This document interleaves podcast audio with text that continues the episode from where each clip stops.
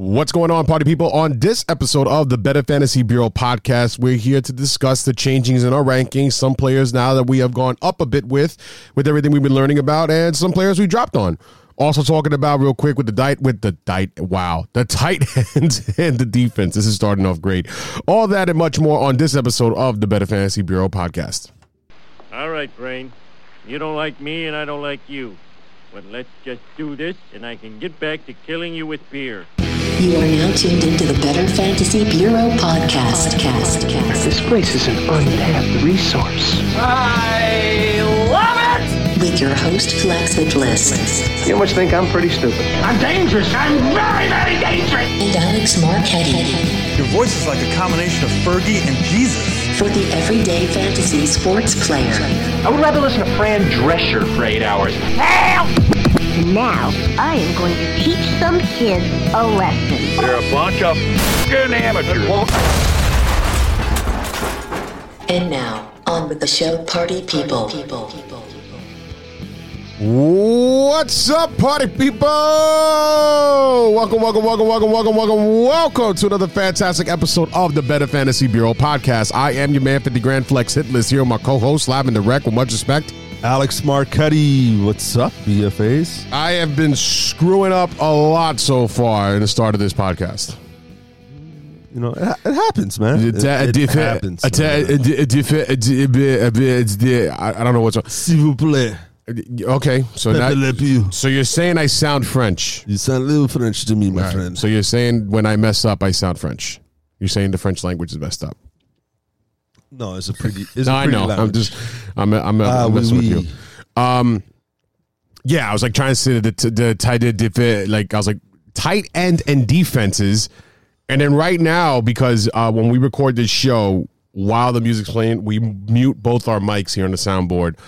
And then I started saying, "What's up, buddy?" And then it was still muted. That's why if it sounds a little off, you'll see. I was like, "Oh my god, hard not to laugh, messing up a lot."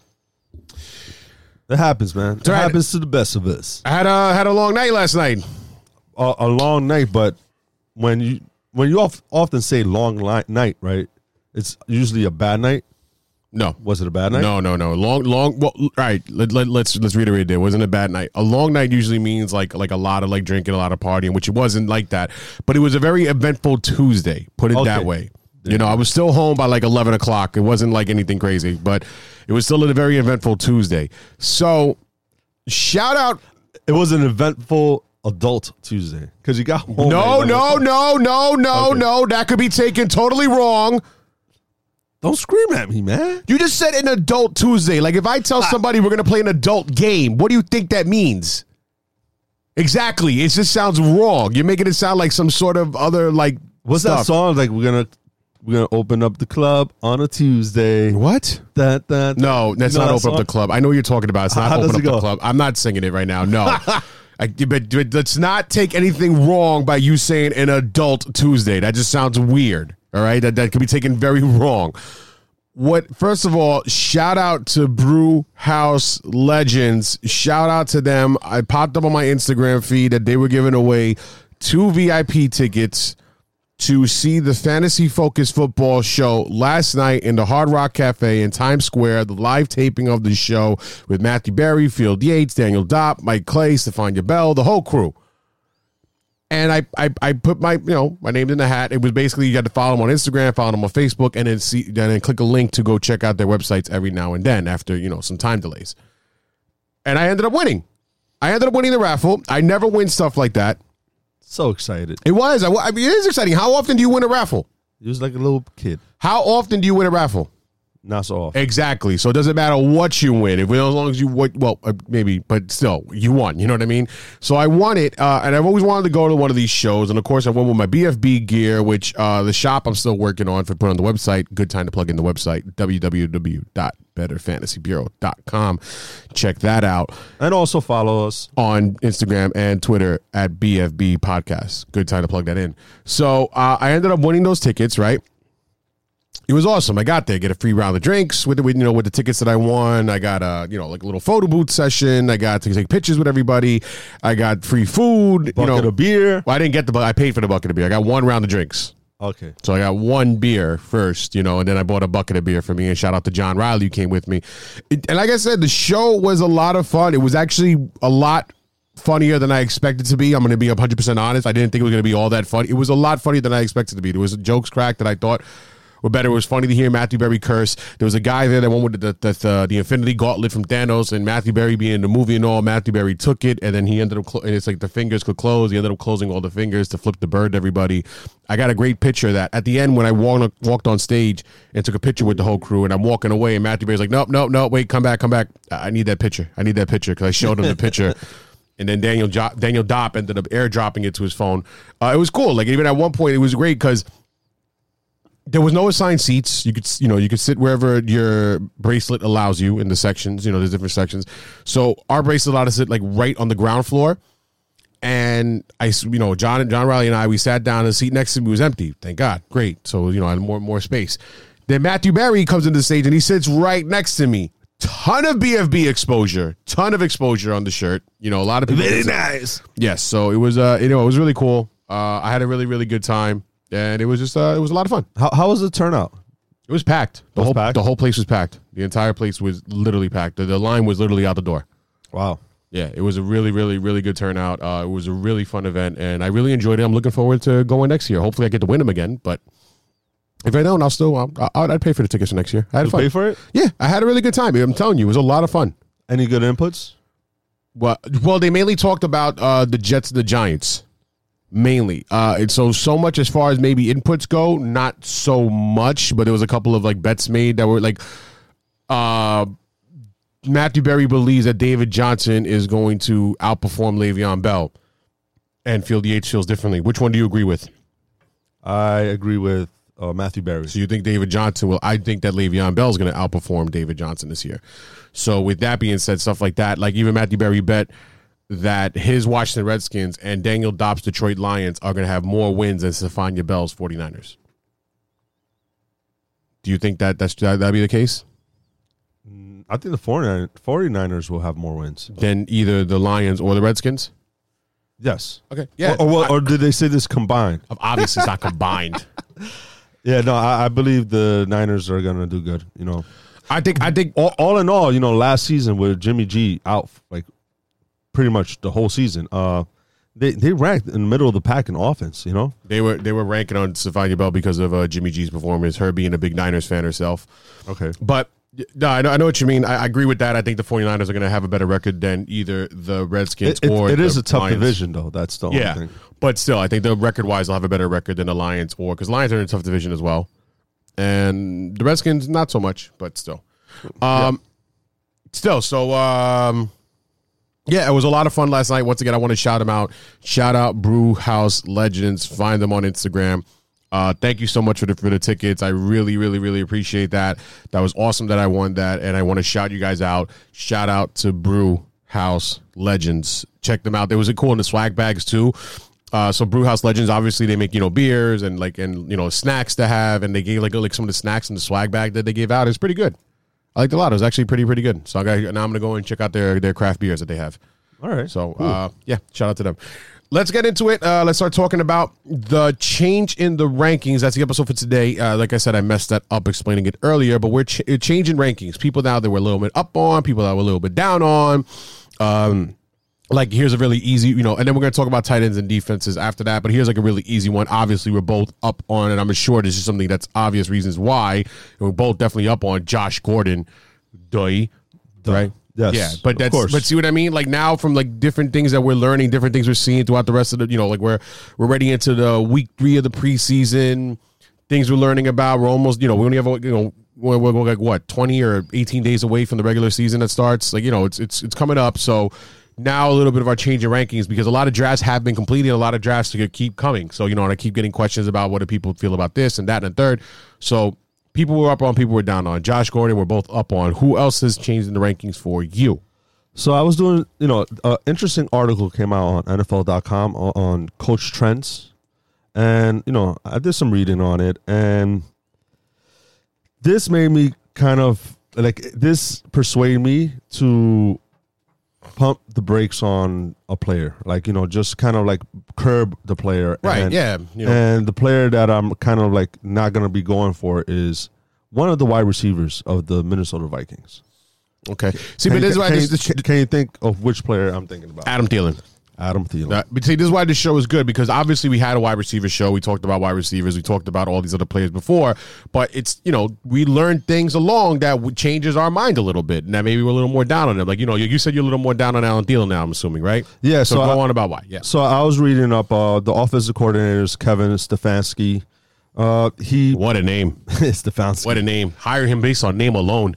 It, it suits uh, the region of Minnesota. I think you know it goes with a lot of people's names out, over there. But uh, anyway, By the assumption, I, I know one person from Minnesota. Actually, believe it or not, I know one person that's from out there. Uh, I'll have to hit him up and see if that's if that's a name that's common within the region. go check it out. Uh, it sounds like a wintry name. Yeah. right? he, he- well, anyway, so the quarterback Kirk Cousins, he threw the ball fifty two percent of the times, and you know he, he had a good uh, last three games with uh, the, the new offensive coordinator, who uh, you know Kevin Kevin. I mean Kirk Cousins had six hundred yards with six touchdowns. Now the trend here is you know Dalvin Cook had a lot of usage, right? That's why a lot of people are high on Dalvin Cook. But if you look at the wide receivers, it it changed as far as where the targets were going, and it, it was heavily directed to Stefon Diggs in those last three games. He was averaging um, seven point seven targets per, uh, per game compared to Adam Thielen, who only had four per game. And if you look at the rank, the you know where they ranked the last three games, Adam Thielen was the new offensive coordinator. Uh, After they got rid of John DiFilippo. yeah, after they got right, rid of uh, John De Filippo, De, De, De Filippo, D, Di Filippo, there you go. Di Perfect. Filippo. I'm uh, Italian, who- so I say it perfectly for me. Di That's why. Filippo, uh, Di who- who's now the offensive coordinator of the Jags. Adam Thielen, week 15, number 76 wide receiver. Yeah, I know. Week 16, number 30. Numbers uh, week 17, s- the 61 wide receiver. Yeah, I you, you know how I desperately knew about him being week 16, the that, low because I had him on my team and my team drastically did bad that week and I had such a stacked team and it did really bad. But go on. And then uh Stefon Diggs, uh, week six, uh, 15, he was ranked 13 wide receiver. Uh, this week 16, week 16, 56 wide receiver, and then week 17, week 15, uh, the wide receiver 15 for that week. Um, so if you look at John D. Filippo, There you go. There you go. he he was throwing the ball a lot to Stefon Diggs. Stefon Diggs was was pretty much uh, he was ranked second. Meanwhile, Diggs was 12th in, in, in, in- with when uh, DiFilippo was uh, the, the offensive coordinator. So it seems like you know obviously there's a new type of offensive scheme and maybe uh you know a better you know the the coach likes one of the wide receivers better, etc. So Diggs might be the one that outperforms Adam Thielen this season, and you know Adam Thielen might you know drop.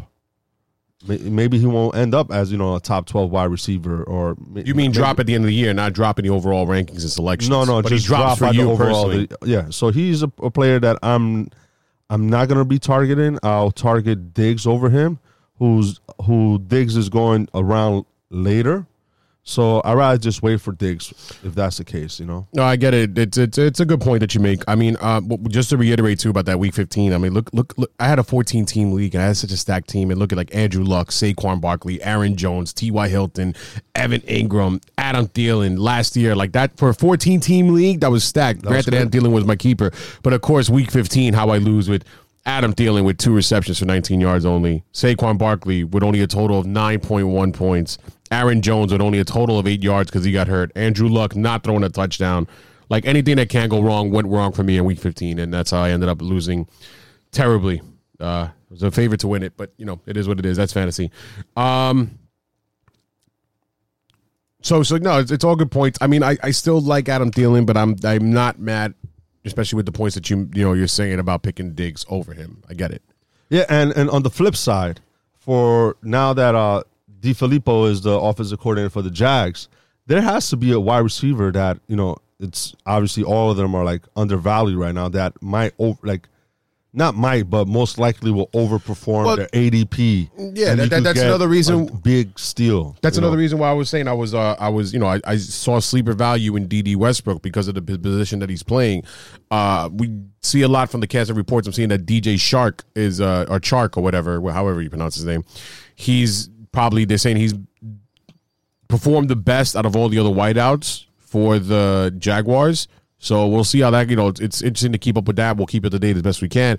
But it's saying DJ Chark is performing the best out of everybody in the wideout position there for the Jaguars. So, you know, he could definitely have some value. He's going undrafted. Uh, tomorrow we're doing a show about the best undrafted team, which is basically the players that are going undrafted that could have some value and some upside, especially if you're in like in a deeper lead that goes a lot deeper rounds. Basically anybody af- after an ADP of 16 rounds we're going to be looking at. And DJ Chark is definitely one of those guys that, you know, he could possibly show something. You know, not not somebody we recommend to definitely 100% draft, but this is for very deeper leagues and um just people are not going drafted that you want to pay attention to that you may find on the waiver wire and look at, you know, stuff like that. We'll do that tomorrow. Uh, and yeah, but that's why I like Dede Westbrook a lot too. That's another reason. Uh, some player, a player that I'm up on. Should I tell you something? I'm up on or I'm down on? What do you want me to continue with? Let's go down and then up. Okay, so uh, then if we go by that standard, you're going to be talking about only down players, and I'll talk about only up players. No, all right, so go go uh, down. All right, I'll stick with it down. We'll stay with it down. All right, so um, down one guy that I'm down with, and I know that you considered him a bust. I I don't. don't. What you're down with? Like you're down to ride Oh, them? stop! No, not at all. You know that I'm down on, and we're going down in my rankings. Oh, it's going down on your rankings. Let's go. What's that song? It's going down. I'm going down. yeah, but that's not a breakup song. Go ahead. Go ahead. it just popped in my head. I'm not mad about it, doggy. Um, Damien Williams, guy that I'm down on. I know you consider him a bust. Yes. You consider him a bust. I don't see him so much as like a bust, but I've dropped him in my rankings. It's still hard not to draft a guy like Damien Williams. But at the end of the day, you got to think about it. He's a good running back, but that's it. He's a good running back in one of the best offenses in the NFL. The biggest reason why I'm down on Damien Williams. This is the biggest reason. Now we've been reading, we've seen a lot that Carlos Hyde, as somebody else I've been more down, you know, like he's been going down my rankings because of the fact that uh, his spot is in jeopardy right now. They're saying they're saying that he might not even get a roster spot. I doubt that'd be the case, but he might not even get a roster spot. But the reason about the main reason why Carlos Hyde's spots in jeopardy and why I'm going down on down, you know, like well, well, I mean, you know, Damien Williams going down is what I mean. I don't want you to start singing more songs over here. Okay. you know, like, but why Damien Williams is dropping down on the rankings for me is because of the fact that Darwin Thompson is emerging more and more and more. We've mentioned if you haven't heard our show about the sleepers, keepers, and weepers, listen up to that. I said Darwin Thompson has keeper value. I am a keeper league. I am definitely targeting Darwin Thompson. He's somebody that I'm targeting. I may have to really, really reach for Darwin Thompson if I think I'm going to get him. I may have to drastically reach for him because I just feel that he's going to probably emerge as that guy in uh, Kansas City as a starting running back. So, um, because of all that, I mean, you know, like, and he he did pretty well last year. Uh, Damien Williams after taking over after Kareem Hunt, he had fourteen point seven points per game. I mean, the first game he took over, he only had five carries, so that brings his average down a lot. You know, you take down, take away that, his average goes way higher. Obviously, take away the bad games, it goes average goes higher. But still, fourteen point seven uh, points per you know per game after he went down. It's not too bad. And I just feel like Darwin Thompson's gonna outplay him. I think he's gonna outplay him, and then Damien Williams is gonna end up splitting with Darwin Thompson, and then next year Darwin Thompson will be the starting back for that team, if not this year. So that's a big reason why he's been dropping down in my rankings for me. There are definitely other players that I will be taking over um, Damien Williams. Like I will take Devonta Freeman, on Johnson, uh, Leonard Fournette, take them all over Damien Williams, possibly, possibly even Josh Jacobs. I think Josh Jacobs might be the cutoff point, or you know, even after him, because yeah, that might be that. That might be it for me. All right. Well, um, I'm, you know, to me, I think Damien Williams is too much of a value right now to draft him that early you know, with a small sample size. And you know, I already said Too much of a value. Yeah, like he, he- no, not too much value, but I'm Too saying expensive. Too expensive. Okay. Sorry about that. Right. So yeah, he's too expensive for where he's going, with a small sample size that he had last season in his fifth season As the workhorse, because he was never really, you know, he's been in a couple of teams, but he's never really the He workhorse only had guy. more than fifty rush. th- th- He hasn't had more than fifty rushes in a season. Right. No, I get You it. know, Same thing. Like why was you? I was down on Jerick McKinnon. You know. Yeah. All right. Well, I agree there. Uh, who's moving up for you, doggy? Who's moving up? No one's moving up for me right now. uh, No one's moved up in the rankings for you. Nobody. well, I, Justice Hill. You know, I, I know you're a big um, Mark Ingram fan, but uh, I, I feel like Justice Hill is a guy. You know, he's going in the twelfth round, but you know, he he, he he's gonna be destined to be the workhorse in that in that Baltimore Ravens offense. Mark Ingram last season only had two games with more than 15 rushes. I don't think with the the offensive scheme that the Ravens are going to be running because they're going to be running a lot, run heavy. You know, they're going to be having at least like 35 attempts a game. Let's say you give Lamar Jackson 10, and then Mark Ingram what 15. You know, there's there's still a good amount of 10. There's 10 more touches still there, and you're going to see Justice Hill perform. He's a guy that uh, you know he, I, he's he's jumping up. I see him every time I'm doing a mock draft that I keep on reaching for him, and I feel like he's to do good.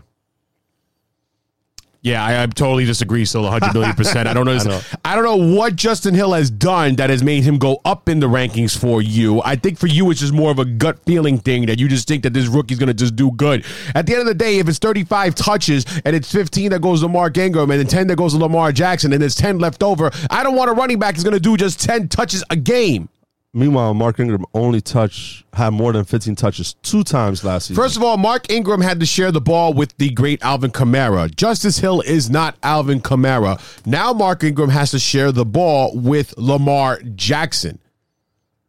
yeah, That's that, that's it. Those are their two running No. backs. Their two running backs are Lamar Jackson and Mark Ingram.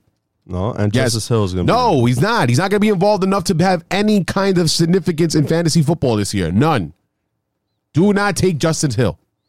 Please take him. No, don't. I would have been. I would have. I would have been happy if you said you were up more on Tony Pollard because of the fact that this whole um, Zeke situation is still like hurting. And Tony Pollard because before at the beginning of the season we didn't know who the clear cut guy was. Was it Tony Pollard? Was it uh, Alfred Morris? Was it? There's another guy that's in there in the background, Malcolm something I think. If you look at Mark Ingram's efficiency, he they're talking about true yards per carry. He's ranked number 25. Production premium, 37. Yards per touch, number 27. Break, breakaway runs, number 26. He's nowhere ranking as This is all we're uh, sharing with Kamara. Now he is the main guy. The only person he's going to share with is Lamar Jackson. Lamar Jackson runs the ball way too much to allow two other running backs to shine in an offense.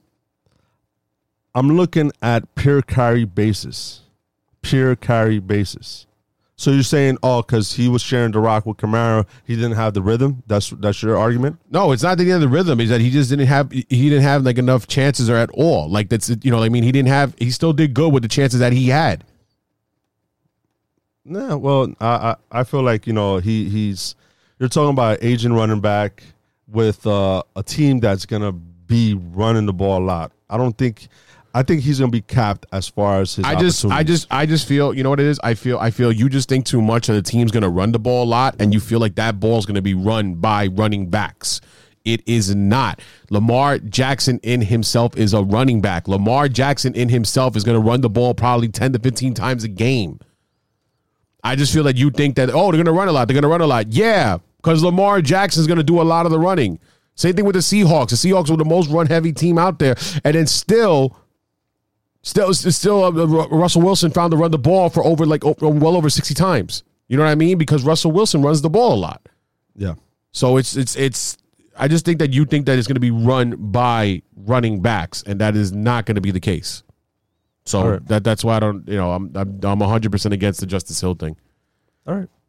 Uh, another guy that I'm moving up on a little bit, uh, and this has a lot to do actually with you, Marquetti, and the the points that you were making the other day is Evan Engram.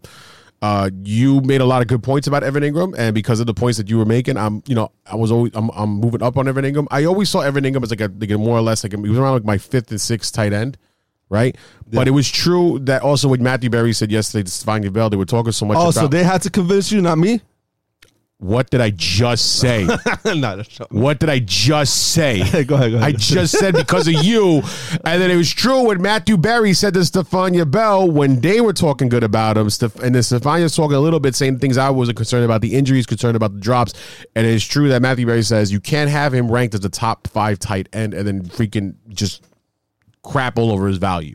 And I was like, you know what? That's true because Marquetti, you made some good points about him. So then Mark Ingram moves a little bit more for me. I, I now got him ranked as the fourth best tight end overall Nice.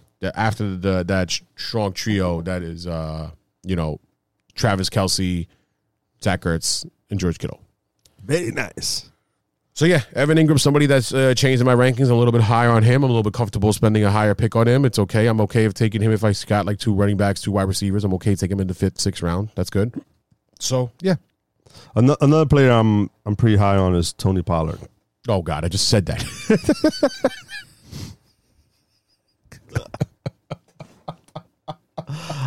I like him. I like him a lot. Why? He's looking good preseason, and Ezekiel Elliott might not play. Oh my God. And, and have you seen uh, what um what Mr. Jones uh, said to uh, Ezekiel? Zeke who? I saw. You saw Ezekiel? Yeah, I saw. I saw. And then uh, the agent, I don't know, like he he was offended by that. Uh, Ezekiel Yeah, and he went back to Cabo. and that's a mess over there. He, he saw it as an offensive thing, and then he had to go. Where would you take Tony Pollard now? 10th, 11th round. Tony Pollard should 100% be drafted in 100% of leagues. Um, he, sh- he should definitely be, be drafted in 100% of leagues. So, like I said, one one reason why I get about being high on Tony Pollard is because of the fact that before a couple of weeks ago, we didn't know, we didn't have an idea about who the clear cut guy would have been. Would it have been Alfred Morris, Mike Weber, Darius Jackson, you know, uh, or, or Tony Pollard? Like we didn't know. It was between like those guys. Like it was kind of a mess back there. We didn't see. So Tony Pollard is somebody that is now emerging to be the starting guy, to be the main guy over there. So because of that is why I 100% get it about that. For the fact that if especially if you own Zeke, if you own Zeke, you have to grab Tony Pollard. So that's why Tony Pollard should be owned in 100% of leagues because Zeke is going to be owned in 100% of leagues. So you got it. He's still going to get drafted as a first round guy, Zeke. It's dangerous. I get it. But if you get Zeke, you got to get Tony Pollard. Would you take Tony Pollard over Peyton Barber, Yes. over Carlos Hyde, Yeah, of course. Adrian Peterson, Yes. Devin Singletary, No. Ronald Jones? Yes. 100%. Yeah. Ronald Jones is a bust. He's not a good running back. All right, good. All right, so like All right, good. somewhere between the ninth round, tenth round. 10th, yeah. 9th, 10th round. Yeah. I'll take him around there. Um, I mean, I mean, as far as running backs goes, it depends what other wide receivers I would take over him. You know, players in general. Uh, but if you're looking for Right, a running, running back, back, and right, yeah. let's say you have Ezekiel Elliott, you have Yeah, to go. no, no. You probably go as early as eighth round to get. I don't know about eighth, maybe ninth, but not. Yeah, I mean, I, I get it. Why? You know what I mean? But Yeah, yeah, because in the eighth round, you know who's going: Jordan Howard, Kareem Hunt, and Kalen Ballage. I'd rather have Royce- Kalen Ballage. Royce Freeman. I'd rather, I'd rather have Royce Freeman. I'd rather have and I'd rather Freeman. Kalen Ballage definitely. With that being said, also Kane Ballage, somebody I moved higher on because Dick Kenyon Drake, somebody I moved lower on. I was never big on Kenyon Drake, anyways. I have never owned a share of Kenyon Drake. I think I picked him up once when Jay Ajayi got hurt, and that's as far as it goes. Is it because of his last name?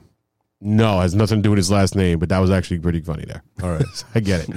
No, it has nothing to do with his last name. I'm not a Drake fan. For everybody that knows, if everybody Yeah. that doesn't know, I am not a fan of Drake's music. Kiki, do you love me? No, that that was not an invitation. That was not. You know what? You shut your mouth when you're talking to me. Um. You're such a bully. Uh, and another player that I've moved down my oh, this pains for me to say this. Other guy that's moved down in my rankings pains a lot for me to say this. T.Y. Hilton. He's moved down a couple of spots for me, T.Y. Hilton. And it all has to do with the Andrew Luck situation, who has also dramatically moved down in the rankings. Yeah. But, you know, we talked about that uh, yesterday in our quarterback show. But yeah, T.Y. Hilton is somebody that has moved down for me in the rankings, dramatically down. Not, No. excuse me, not dramatically, but a couple of steps down. No, It's- if he moves down, obviously Ty and Andrew Luck, if they're both moving down, you know, one moves down, the other one has yeah, it has to move Yeah. down. And, and, and Yeah. you know what it is? Because this is starting to seem a lot like what happened two years ago. It's very familiar. It was like, oh, it's no big deal. Oh, it's no big deal.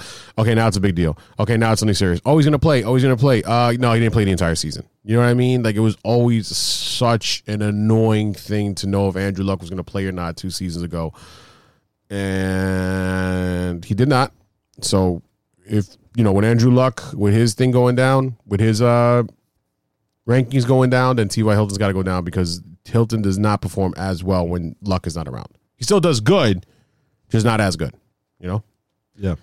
All right, so let's move on. Let's talk about, uh, right? We're moving on, or you have something else to talk about? Nah, we're good. All right, so let's move on. Let's talk about somebody uh, in the tight end position. Uh, we don't really have to tell you about uh, Travis Kelce, George Kittle, Zach Ertz. How do you have those three ranked, by the way? I have I have George Kittle number two. You know who's number one, so I don't have to Yeah. say Kelce. And Ertz, I have number three, but I'll be hesitant. I, he, he to me he costs too much for where he's going. Third round? Yeah, Excuse me. he's he's he's too much because uh, you also have to think about last season he was playing with Nick Foles, and Nick Foles was targeting him very heavy. So um, I don't know if he's gonna get the same amount of targets as last season to in this season with Carson Wentz. So for where he's going in third round, I think it's a little bit too pricey. I'd rather take my chances with like a Evan Engram, like you know what I you know I mentioned before, and or you know OJ Howard, who are going in the later rounds. Now, uh, right around this, they're not. They're all going pretty close to each other. OJ Howard's going around five, f- seventh pick in the fifth round. Engram's going ten pick in the fifth, and then Hunter Henry's going fifth pick in the sixth. Yeah. So they're all going, you know, with remotely close around, like towards the end of the fifth, beginning of the sixth round, like all three of them. How do you have those three ranked?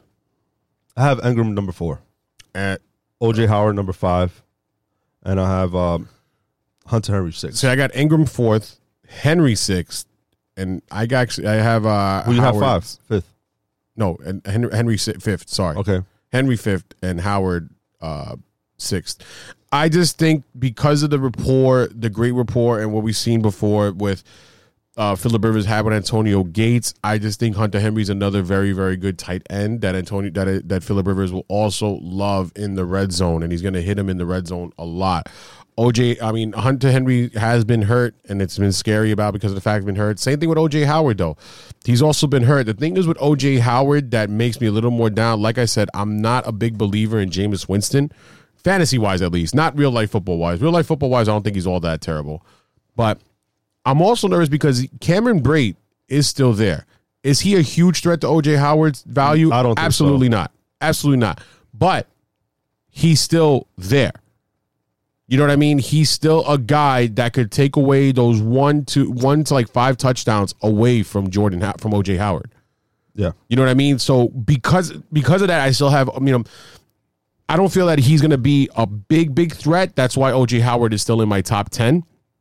But Cameron Brate is not a slouch. Cameron Brate, you know, uh, if if anything happens to OJ Howard, he's the main guy. Of course, he moves up, but um, because he's still there is why I, I have OJ Howard less than Hunter Henry. Hunter Henry has no other tight end that's fighting for his position, and I think he's going to be a big red zone guy, Unless Antonio Gates comes back from retirement, which is not happening. But it has happened.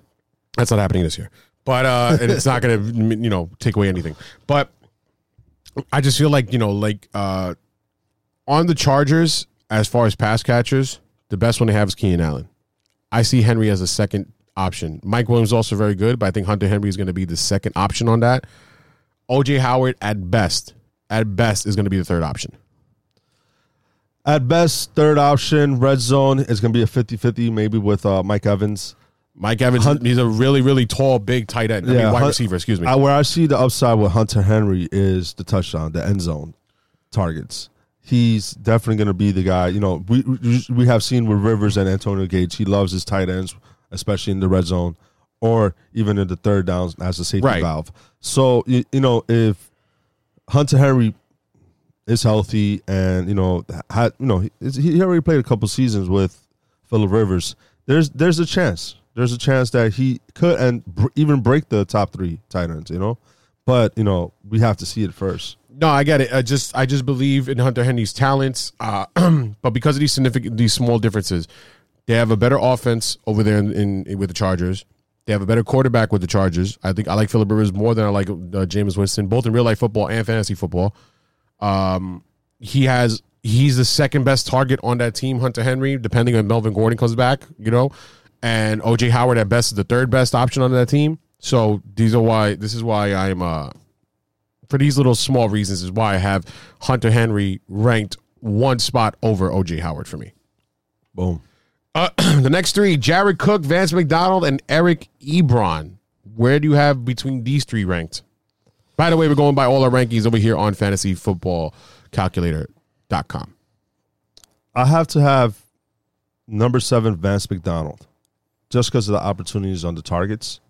I'll put Jared Cook right after that, and then Eric Ebron. Sorry, sorry, just to reiterate something, I mean to you apologize for that, but just saying it's not so much these are not so much the rankings, these are just the ADPs. These are where they're being taken. This is what we go by fantasy football calculator. It's not that they're ranked higher. These on the average draft position who are being taken higher. Yeah. This is what we mean. So um, you know, when we're talking about we would take these players over, like I have Hunter Henry ranked over OJ Howard, and I would take him over OJ Howard. Like right now, Travis Kelce is the number one tight end because he's being taken the highest out of all the other tight ends. So that's how a fantasy football calculator works. It works by who's taking what where, not who is ranked where. Yeah. That, that's so, so we're clear about that. I you know I don't want to make it seem like we're doing by rankings by that. You know, so No, yeah, no, like if I'm in the sixth uh, and like in the seventh round right now, you have Eric Ebron who's going at the beginning of the eighth, and Jared Cook that's going at the end of the sixth, right? And you have Vance McDonald in the middle. So seventh year. yeah, in the middle of the seventh. So I these are three tight ends that if I have to select, if I'm over here want to select a tight end, the one I'll select will be Vance McDonald out of the three. One of the reasons, you know, mentioned in, episodes before is the targets, the amount of targets that has been voided with not having uh, Antonio Brown. There. You know, so Vance McDonald, he's the one that moves up for me that I, I'll I'll, ta- I'll select over these three. Then after that will be Jared Cook with the Saints, and Eric Ebron will be the last one that I'll select. So- I, I don't think I'll be selecting Eric, Eric Ebron, but if I have to select, you know, he'll be the third one. Eric Ebron option. does move down, especially with the whole uh, Andrew Luck situation. Yes. And of course, you'd expect some touchdown regression, of course, and that that's easy to say. Um, Jacoby with- Brissett is Jack not. Doyle in there too. So. Yeah, Jack Doyle. I mean, I still like Eric Ebron because I just seen it. Just it just look at it this way. They he wasn't used right in the Lions. You know, he leaves Detroit one year and he just shines over there in Indianapolis. So I just still think that the format and the system over there is still going to utilize him well. That's why I still have him as a top ten. Um, I have Vance McDonald, Ebron, Dencook for those three. Like that's who I would take. I would definitely take Eric Ebron over Jared Cook. Jared Cook has been just through so many different teams, has been so inconsistent in so many different ways. He was very good for the Raiders last year, but the Raiders didn't have many options. In the Saints, they got a they got a lot more options. You know, like Jared Cook would be at best the third, the third the third re- receiving option possibly behind Kamara and Michael Thomas, but um. I, it's just with the age, he's one of those older ba- uh, tight ends. I I rather take a stab. I mean, I have him ranked higher. I would. I'm more than likely not going to get any shares of Jared Cook because this is this is where you look at the ADPs. If he's going around the sixth round right now, I'd rather take somebody else in the sixth round, and I'd rather take another older tight end that's going much later, somebody like a Delanie Walker or Jordan Reed, or even take a flyer on a younger tight end who seems to be the best pass catching option for their team in Mark Andrews. I much rather take a chance with those guys. So uh over Jared Cook. I, I I don't have him I don't have him still within the you know my rankings I have him still outside the top 10 to be honest with you. But when it comes to these ADPs and where you're taking him, he's going at the end of the seventh round. If I'm if I don't get Vance McDonald around there, and if I'm not going to get Ebron in the next round, I'll just wait a couple more rounds, and I'd rather even take Delanie Walker, or Jordan Reed, or Mark Andrews. Do you know that the Saints have four top seven finishes at the tight end position. Four out of Yeah. how long? Well, you know, you have three. You have three Yeah. from Jimmy Graham, but look, your age is a factor with you selecting Jared Cook, who's 32 years old. But ben, Benjamin Watson in 2015, he ended up as a top seven tight end. So what? and he was he's 38 right now. That's four years he was ago. he, he was 35 when he did that. So what?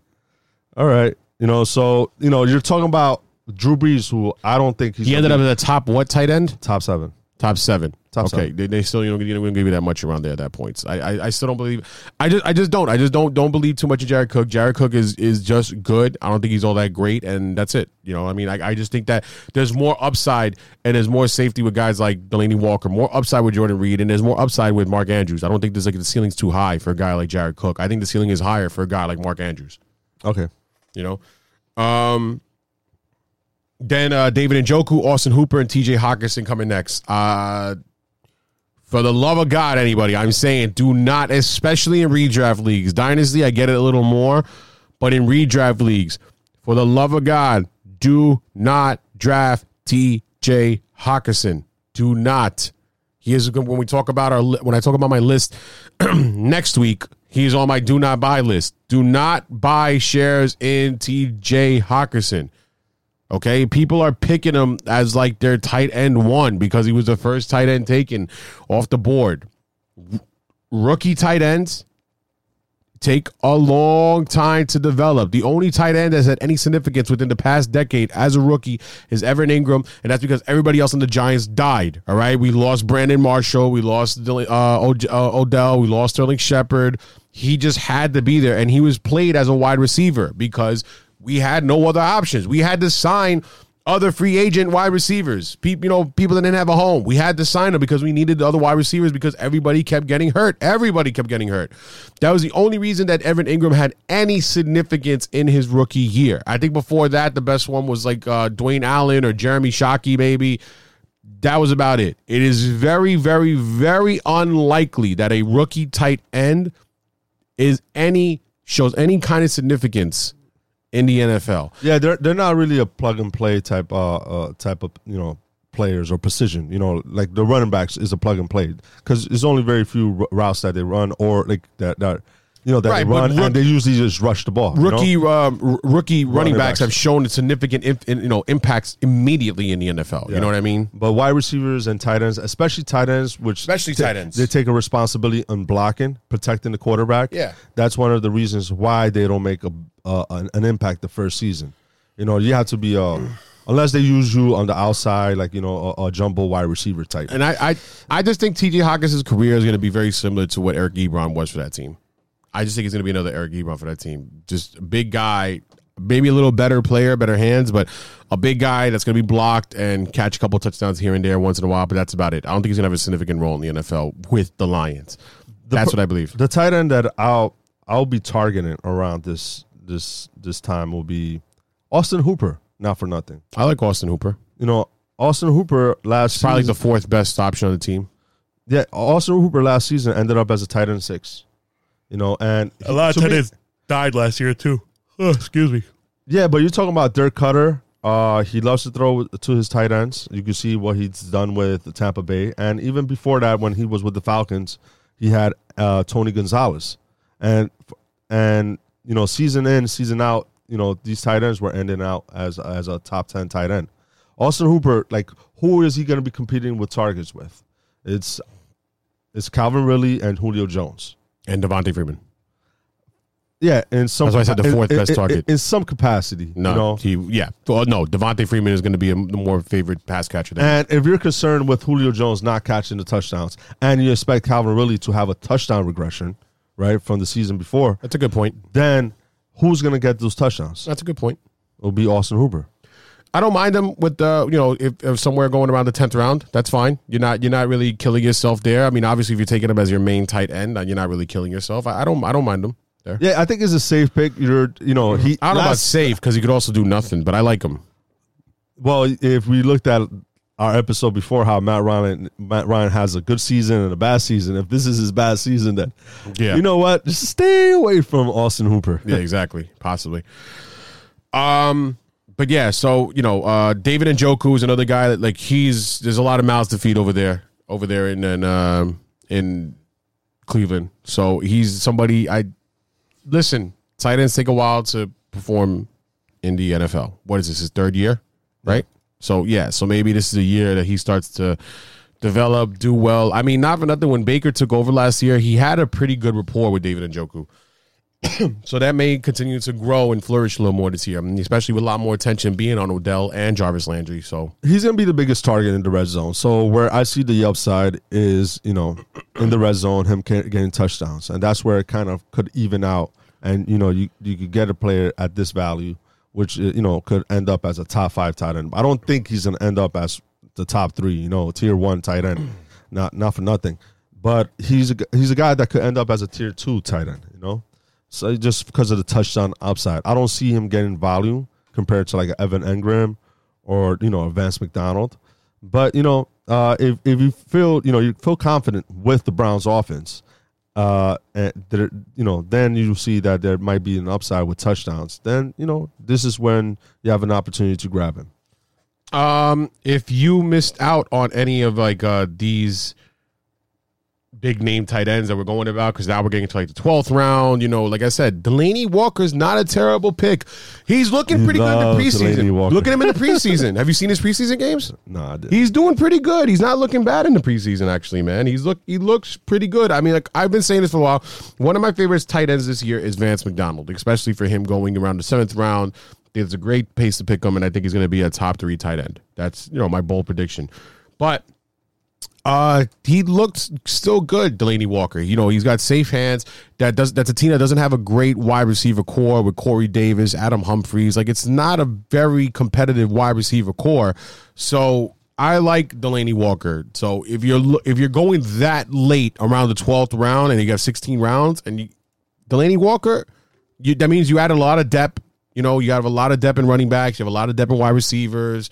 You probably got a good quarterback already. You know, you got a pretty stacked team, and you wanted to fill in that tight end position. And somebody I think is probably going to get you like more or less about eight to twelve points a game.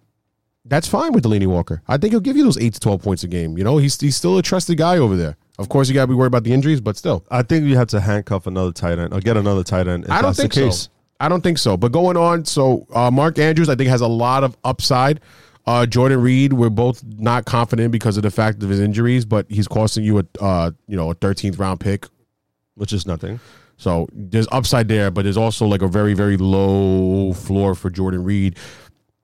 Mark Andrews has been said to be the best offensive weapon for that team. Basically, they say he's been the best playmaker, the best pass catcher in the camp, and they're saying that Marquis Hollywood Marquise Brown has a long way to go the, you know these are the reports coming out of training camp. So Mark Andrews, I think, is somebody that's gonna do have a breakout season. You know, second year, and they gotta pass it to somebody.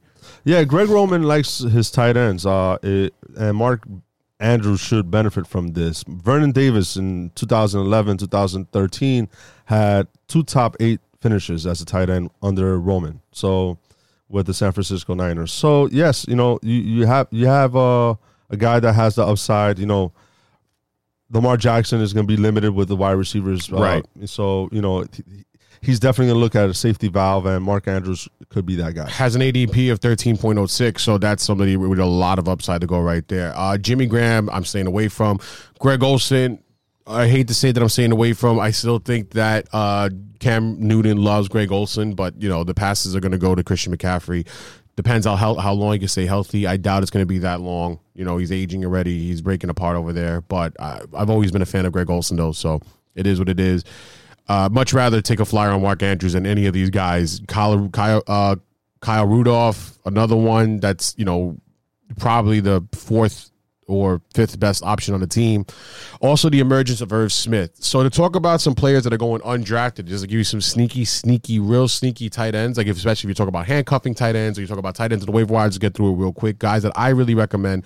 I recommend Will Dissly, the tight end of the Seattle Seahawks, uh, somebody that's good to look there. Also, Irv Smith, rookie, but still might emerge. You know, take away some looks from I, you know, and they're using him in different positions, not only as a tight end, so he could be that jumbo wide you know, like uh, how they use Evan Engram in, in a way, you know. So Right. he, he he he he is a monster. You know, if you look at his um, physical, you know, he's a physical specimen. Right. The number one tight end that I really recommend, and we'll talk about him tomorrow about the best undrafted team, and this guy's going undrafted right now. And really keep your eye on this guy. He's looking really good in the preseason. You all see him on Hard Knocks, and I think he could be a real sleeper. Also, he's he's moving up in the rankings. Also, talk about this show about moving up in rankings. Darren Walker, Wa- Waller, Darren Waller. Sorry, not Walker. He Darren. was, he was drafted by the Ravens. Yeah. Yeah, he's looking like he's fitting in really nice with that team, really nice with that offense, and I just think that he could. I'm not saying like top ten or break out or do crazy, but he's going undrafted. He's somebody if you want to look for like a handcuff pick up on the waiver wire. I'm sure he's going to be probably a hot waiver wire pick at some point within the first three weeks. And if you look last season, Jared Cook ended up as a number five tight end. Yeah, Da- Darren Waller is somebody that I'm also really paying attention to. Uh, let's go through this quick for the last couple of minutes about the defenses because defenses obviously are something that we don't recommend you taking with your last pick. That doesn't really happen. The Chicago Bears defense, which is ranked the best defense in the NFL right now, they're going in the eighth round. We do not recommend you taking in their defense in the eighth round. Once again, it's very much like a Pat Mahomes kind of thing. The best thing about defenses, at least in my opinion, is it's a really good way to stream them. It's not very difficult. Some weeks it does get difficult. It's not that. It's not like the hardest thing to do to stream defenses to drop one to pick another one up to drop one to pick another one up. Of course, I get it. Sometimes some of these defenses act like players. I remember when the when the Denver Broncos defense was like so elite, or the Seahawks defense was so elite. These defenses were giving you like twenty points, fifteen points a game. The Broncos won you a chip. Yeah, Broncos won me a chip one time. I know that was a hard pill to swallow for for. uh I'm having Uh, a, Viviani? Yeah, Viviani. There you go. I had a blonde moment. Forget- but still, so it's just uh. But still, like there are sometimes certain defenses that give you like RB one type numbers. You know what I mean, or wide receiver two type numbers. So I get it, but still don't do it. Let's just talk about these late round defenses. I mean, we we go by them quick. All right, so we go by it like by even pairs. So Chicago Rams first two, right? We agree. Yeah. Jacksonville and Baltimore the next two. Do we agree? I have Baltimore over Jacksonville. I probably have Baltimore over Jacksonville. So we yes. have both. We have Chicago, then LA, then Baltimore, then Jacksonville. Still going a little too. I don't mind. I don't mind taking. I don't, you know, people always say taking with your last two picks. Your last two picks. That's never going to happen. I don't even draft. Like depend if if the season starts the next day, then I'm drafting a, a, a defense. But for the most part, if you look at my rosters right now, I think one of the guys in, in, in our league is like, "Hey, you don't have a defense." I'm like, Or yeah. kicker. or kicker." I'm like, "Yeah, uh, why should I even pick them up?" because now this is a thing for me. This is a thing for me. People always say take them with your last two picks, like I just said earlier, because a lot of people are saying that, right? Yeah, I don't 100% agree with that because everybody in your there's you, it's never going to happen. It's never going to happen in your league that everybody is going to just pick kickers and defense with their last two picks. It's never going to happen that your whole league's doing that. So th- once somebody picks the Chicago Bears defense this year, someone's going to want to pick up the Rams. Oh man, these defenses are going. All right, let me get the Baltimore Ravens now. Damn, let me get the Jacksonville, and they're going to go. They're going to fly because one person's going to make that pick is going to see the Chicago Bears are worth the squeeze. They're going to pick that, and then everybody else is going to start dropping, and everyone else is going to panic, and they're going to start picking up defenses. Then you got to kind of go for one there. Well, I don't mind it because this is the biggest, the worst thing. You don't want it to be that off the waiver wire or your choices in defense have to be the red, the, I mean, not the Redskins because they're not a bad defense, have to be like, let's say, the Giants, the Dolphins, or the 49ers have to be the defense that you have to streams. You know what I mean? They're not, those are not good defenses. yeah. But all right, if you're in the twelve, excuse me, if you're in a twelve team league, no one's gonna pick up two defense, right? So for the most part, they're picking up uh, Just defense. one, right. So you still have a good amount of defense, uh, defense options. But what you, but you, have, but you hate to play that defense, you have twenty options still. but you hate to play that defense that's going to give you your negative points. That's going to give you a one or two points. You want to play a defense that's going to probably give you a good like eight points. All honestly, right? All honesty, honesty, all honesty. Uh, how many? Like, what's the percentage of the of the players that you would drop by dur- during the season? Like how, what? Like thirty percent, thirty five percent. What is it? I, I have no idea. I don't know. What? Like how, how many people do you expect to be in your team by the end of the season that you draft? More than seventy five percent. More than seventy five percent. Just about seventy five. Let's say seventy five percent. Let's say more than I, three I, quarters I of say team. about 65, 60 percent. Let's say three quarters of my team. Let's just say. I guess three quarters, number out right? there. So three quarters of your team is going to be there, right? So you still have this twenty five percent chance, twenty five percent that you're going to be moving in and out, and most for most like for most part, it could be a defense, right? I look at it this way: play week by week matchup, because sometimes a defense, a team surprises you on how good they are. There's always an influx of like you know uh, uh, of of defensive teams that changes during the season. You know, so like I'll look at the first week. I'm like, all right, Ravens versus Dolphins. Most likely Ravens already dra- drafted, but Lions versus Cardinals. You could you could stream the Detroit Lions against a rookie quarterback, Kyler Murray, and take that chance. You don't want to strain the Detroit Lions when you have David Johnson and you have one of the rush, one of the worst run defenses in the world. You could take a chance. No, There's a, there's a thing though. That, that's exactly what I'm telling you. Do you really want to even take a chance, or do you want to grab a defense that there is no chances of going up anything against? You know what I mean? Like, do you want to take? Do you want to take that defense that like, look, I'm, there's no chances, there's no fears. This defense is always going to kill for me. You know what I'm saying? Like, I get it. I'm I'm I'm not one to not pick a defense and to just stream every week. It's not the hardest thing to do. I get it, but I don't want it to be where my options out of the week. Oh man, I got to play Tampa Bay or the Raiders or the Miami defense. Like, oh, like you know, like what? What if that week? Because it's happened before. I'm looking at weeks and they all have bad matchups. Like, all right, this is the best matchup, and I'm taking a chance. But you're still not comfortable with that. You know, you aren't you? Wouldn't you rather be more comfortable than just having that one defense that you know that's going to get you those points? You understand what I'm saying? Yeah, it's but it's week one. It's week one. There's But if you, know, draft a good defense, you don't got to worry about you worry. You don't want to worry about 16 weeks. but you could have a bust of a team. You know, Of like, you know, course, of course. defense. There's always going to be two sides of it. Yes, You No, know, like you, and all in all, you don't know really how good a defense you have until they play like three weeks. They're, they're three No, weeks. yeah, you know, defenses could in, you change. know? What, what we're, we're- I guess what we're basically saying is that we're, we're, we're there's a little bit more. We're, we're not. We're telling you don't. We're not saying. We're saying don't take a defense that early. I'm saying don't wait till the last round. You're saying just whatever. You could just scream whatever. Just look at matchups and take. Uh, But you know, for you, chance. But what you're saying is easier said than done. It's way right. easier said than done. all right. You know, you're not going to take a gamble every week on different defenses every week. You know what I mean? Like it's just it's it's Well, you, you could look at the like the next three games they play and then just play the odds on it. way easier said than done. You're thinking that like in a perfect world case scenario. I just I just think that if you want to take a late round defense, I think the Dallas defense is very good. They're not in the most difficult division. They play the Giants twice. They play the Redskins twice. Uh, Eagles have a very good, you know, like offense, but still, you know, they have a good defense over there in Dallas. Dallas is a good team that you would like to look at in the 14th round. Uh, same thing with the Philadelphia for the division wise. Uh, I also think that they're going too low. The New Orleans defense. I mean, I get it; they're kind of in a tough division, offensive wise, but their defense is still really good. They do really well. You know, like they have good cornerbacks. They have good run stopping. I like the New Orleans Saints defense. They're going really low. 14th round. I like them very well, very very much. Um, Buffalo, also really good defense, not that bad. Besides the Patriots, you're not really worried about the rest of the teams in that division. You know what I mean? So Buffalo's got a pretty decent defense. I'm not mad about them with like the 15, 16, you know, with like your second to last pick in the draft. Buffalo's a good defense I would like for you to go with, right? Yeah, Uh, Cleveland, I think, is a little overrated. Uh, still, it's a little, you know, they are overrated. I say that they, they didn't even finish the top twelve last season. yeah, I think it's a little bit of a overrated defense. But guys, I would respect for, I would, I would recommend though Dallas, uh, Buffalo, and the Saints are the ones I recommend. All right, Anything else? that's it. All right, party people. Once again, thank you for tuning into our episode today. Follow us at BNB Podcasts on Twitter, on Instagram at BNB Podcasts. Check out the website, www.betterfantasybureau.com. Shout out once again to Brewhouse Legends for having me win those tickets. And shout out to you, party people, for listening. Review us, rate us, and keep listening and subscribe to us on the website. Peace, party people. Bye bye, BFAs. See you tomorrow.